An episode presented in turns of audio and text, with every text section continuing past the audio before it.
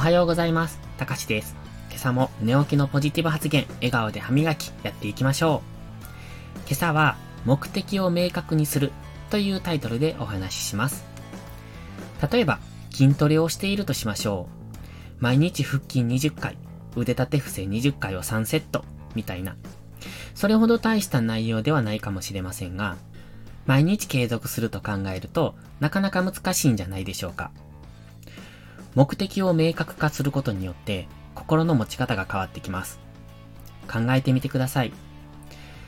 何のために筋トレをしているのか。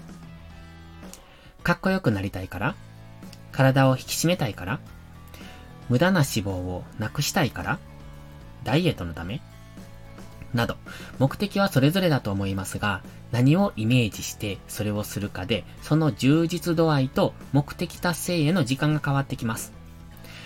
ただただ目的なく筋トレするのと、自分はどうなりたいかを明確にイメージしてやるのとでは、成果が変わってくるってことです。今は筋トレを例に挙げましたが、僕の場合は空手ですね。ただ、稽古をこなしているだけなのか、強くなりたいと思って稽古するのか。勉強をするときもそうです。どの学校に受かりたいと思ってやっているのか。どこでもいいから受かればいいや。では、成果につながりにくいです。結局、どこにも受からないという風になってしまいます。ちょっとした違いなんですけど、実は成果に大きく影響するんです。それは心への影響が違うからじゃないかなって思います。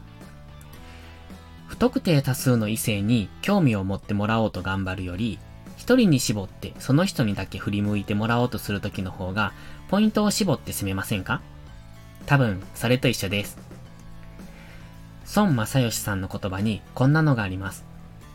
自分が登る山を決めずに、とりあえずこの山に登ろうと安易に決めて登ったところで人生の目的は達成されない。つまり、登る山を決めてから登らないと頂上に着いた途端自分の目指していたものと違うことに気づくってことです。とりあえず登ってみて、それから考えようじゃなく、登る前にどんな風になりたいかをイメージして、その山を目指して登る。そうすると登る方法、つまり手段はおのずと見えてきます。分かっていただけましたか？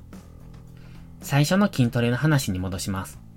まずは筋トレをして自分がどうなりたいかを明確にイメージします。それが登るべき山です。そしてその山を見つけたら次は登る手段を探します。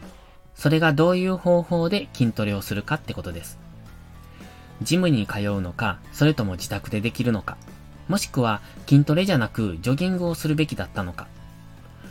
こんな風に目的を明確化すると、それに向けた手段がおのずと考えやすくなります。どうでしょうか？目的をしっかり見据えて行動を起こす。時には進むべき道が分からずに、とりあえず歩いてみることも大切ですが、目的がはっきり分かっているのなら、そこを意識すると効率よくゴールに向かえます。それでは今日も素敵な一日を。いいことから始めよう。今日も元気よくいってらっしゃい。